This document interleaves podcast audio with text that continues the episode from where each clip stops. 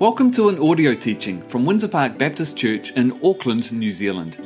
If you would like to look at the message notes or see some questions for reflection that take their lead from today's teaching, head to our website windsorpark.org.nz and head to the online tab where you'll see services and series, and you can download different resources from there. Thanks for joining us, and we hope you're encouraged by today's teaching. Kia ora, everyone, and welcome. My name is Caleb. I'm the youth pastor here at Windsor Park, and welcome back to our buffering series. In an instant world, how do we, as apprentices to Jesus, live in a time of buffering when all we want and what is hoped for is not yet? When what we are faced with, with a, a storm, and yet we can't see the other side of it. This is what we are tackling in this buffering series. We are reading through different scriptures to help us discover examples of finding God when life is buffering. Don't you just hate arriving home from the beach covered in sand? Some sand in your hair, uh, in your shirt, uh, uh, on your skin, it just gets everywhere. I thought I had reached the peak of my frustration with sand from the beach. Then I had kids. now it seems like my children's one and only goal is to try and bring the entire beach home with them. And their secondary focus is to try cover me in as much possible sand, intentionally or unintentionally. Now, I watch people without kids when they go to the beach and they just casually dust themselves off and go, well, that was satisfying. Ah, life was much simpler back then. Today, I think about the Israelites and the scene of this nation as they wait at the foot of a mountain as they have left Egypt. There is this obscene amount of sand, and there is no infrastructure. There is nothing to help keep the sand out. You know what I would be thinking? I hate sand. It gets in everything, it goes everywhere. But today's passage is back in the desert. And we're going to be pl- spending plenty of time around this. Numbers 10 and 11 is nestled into a long, difficult journey for this people, the Israelites. Here we will discover them as they are on the beginning of this journey. But let us reflect on what has led up to this point and how we've got to today's passage. The timeline that we see kind of goes a little bit something like this in my Caleb's abbreviated version. The Israelites are slaves in Egypt for approximately 430 years since Joseph enters Egypt to the Exodus. A few things happen in between all of that. And then what we find is the Israelites make their way out of Egypt to Sinai, and it takes them uh, uh, just over a month. And then, as they spend some time there and, and a few things go on, they build a tabernacle. Uh, what we then find out is that they, just about a year later, come to this passage today where they are leaving Mount Sinai. And this isn't going to be a, a short journey. This is one year into the 40 years that they are going to experience in the desert. The key to this today is there's, there's two uh, scriptures that I think that are so paramount. Numbers 10, verses 11 to 13. On the 20th day of the second month of the second year, the cloud lifted from above the tabernacle of the covenant of law. Then the Israelites set out from the desert of Sinai and traveled from the place to place until the cloud came to rest in the desert of Paran.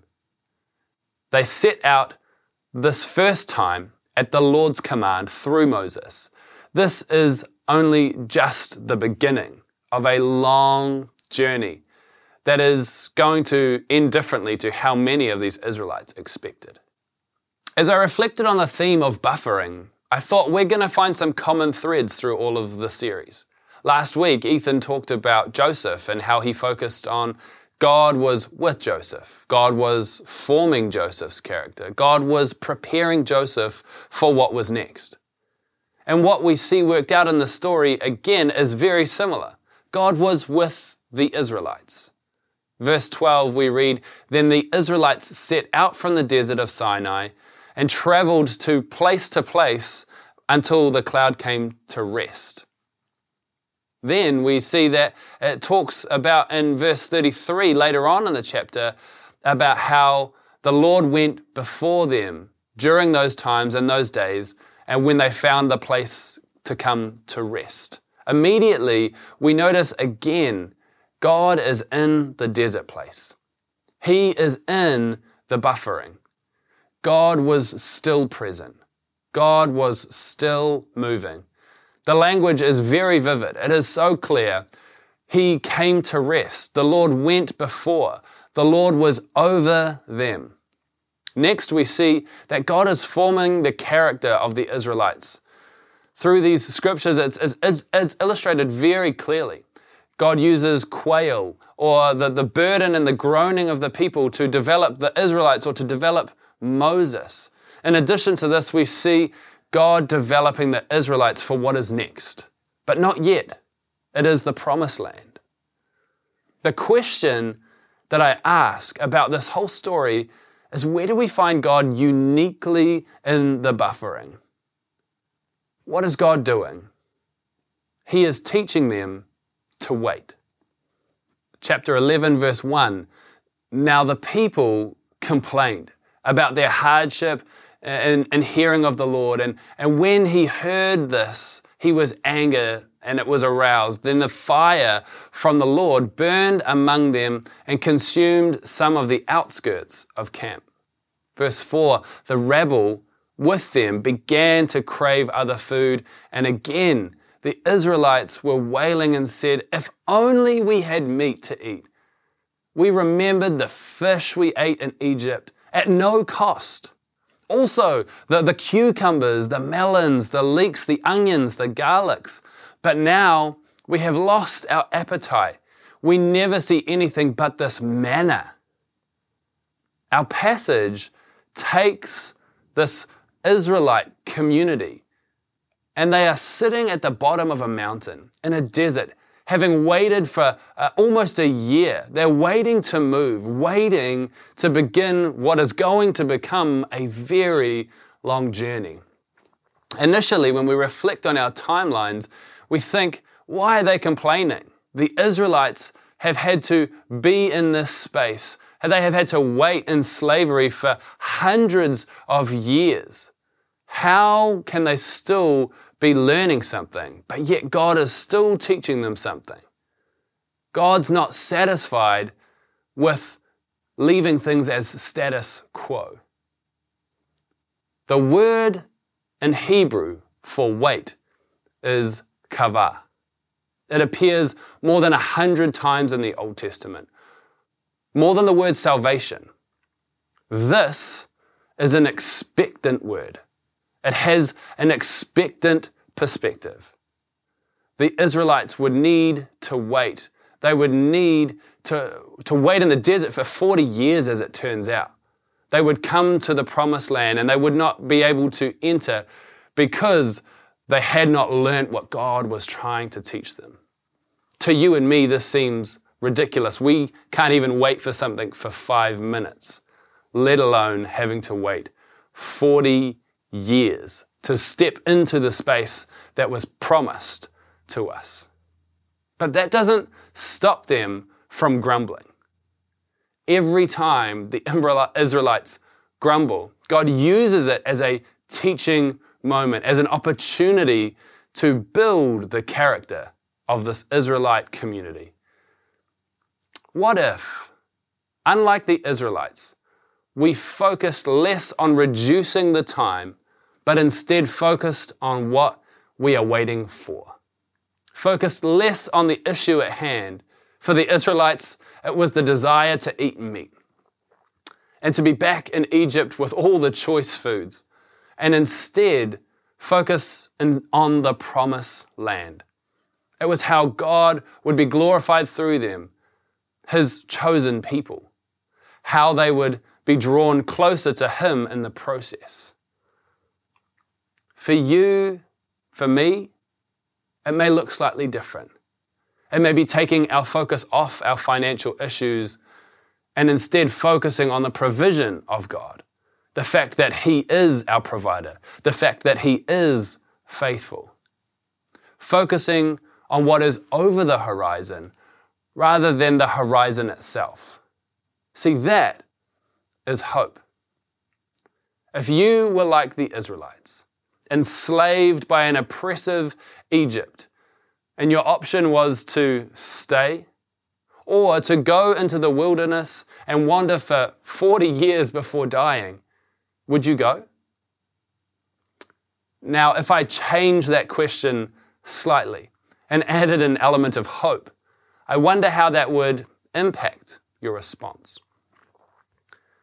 Your options to stay under an oppressive Egyptian reign or wander the desert for 40 years before dying, in the hope that one day future generations would be able to see the promised land, that God would be honored and glorified through this process. Hope makes all the difference. Understanding kavah, waiting, is important to understand another word which has the same root. This word is tikva, which means hope. Waiting and hope are closely linked. Hope is waiting with, persever- uh, with purpose. Tikva, looking beyond the horizon to what you cannot see, to hope in rather than reducing that wait time to grab a hold of what is in front of us, what we can see, God would always remain faithful, no matter what the situation. But hoping for what we can't see is just a little bit more difficult. When God is moving, are we willing to follow his lead? Even when that means going into a desert, going into the unknown, Will we follow his lead, putting our hope in him, putting our hope in what Jesus did on the cross? All you have to do is talk to somebody who has immigrated to understand this process of waiting, to understand uh, what has driven them to do that. Drop a comment. Tell us if you have immigrated to another country. I can't imagine how tough that process would be, what that journey looks like. I would love to hear your story. I was reading a book about a famous marathon runner named Meb. He actually writes this It was a dream of a better future for his family that drove my father to walk 225 miles through dangerous territory, to live apart from my family for almost five years until we could join him, leaving Eritrea to live in Italy. That dream continued until we could join him. He worked hard as a taxi driver, as a janitor to support us. He did not rest until all his children had education and a clear path to prosperity the hmm. joy that he gets from this is still palpable. Meb's father hoped for what could be, but he had to wait in the meantime to pursue it. The journey was no less shorter, it was no less easier. He had to face the desert. He knew his why. What is our response to God in the desert?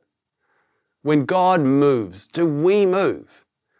When He calls us to wait, do we wait? If we knew that we wouldn't get to see the end result of what was started, would we even start it in the first place? I think of the story of Windsor Park as a classic example. There is a true story of waiting. Before this very building that I'm standing in now was built, we had to move from Murray's Bay and there was a waiting process.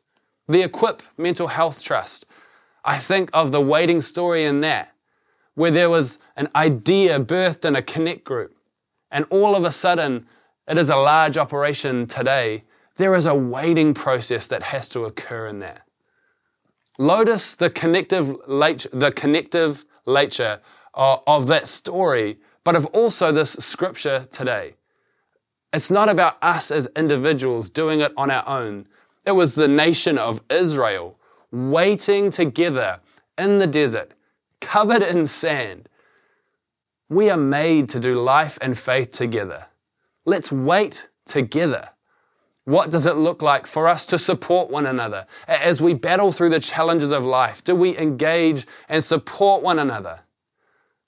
Are we willing to plant a seed for tomorrow together that neither of us may ever get to see?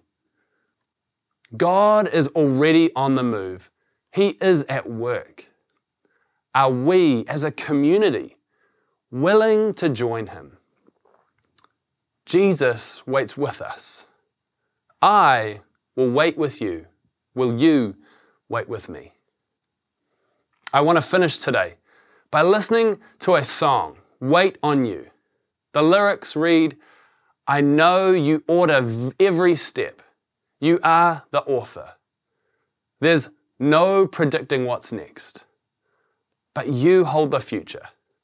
I'm going to wait on you. There is a declaration in these words that we can acknowledge that we are in a waiting space. But his promise stands. He is with us. We can hope for what we cannot see. Life may be tough. Maybe you are in a desert. Wherever you are, let us stop. Let us reflect as we wait on Him.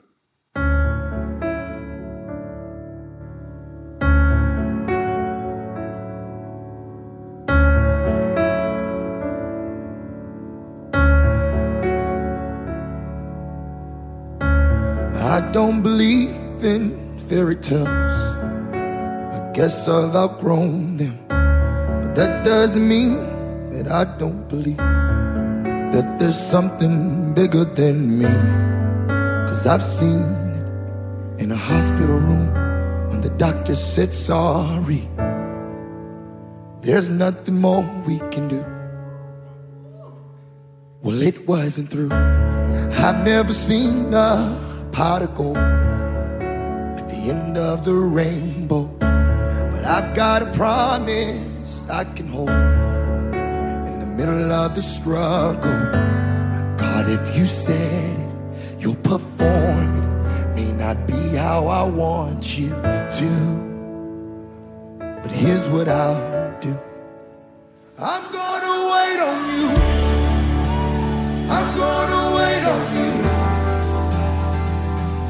tasted your goodness. I'm trusting your promise. I'm gonna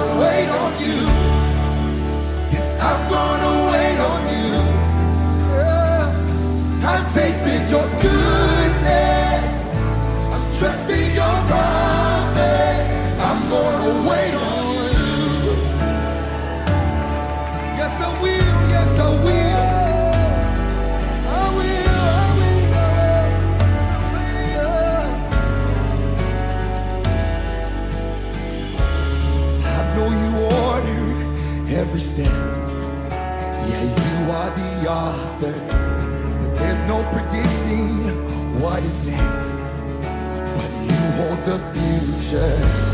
And all the questions, they come second to the one I know is true, yeah. Well, you've always been true. So I'm gonna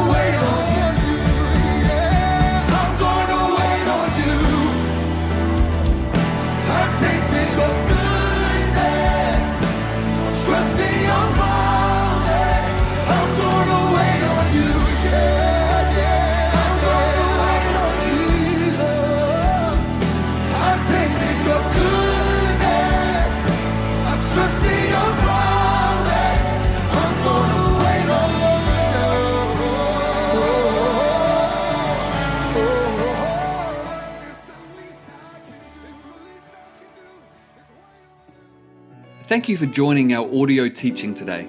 If there are ways that we can continue to support you or help you in your journey, please reach out to us. Head to our website, windsorpark.org.nz, and you'll find various ways to contact us. God bless.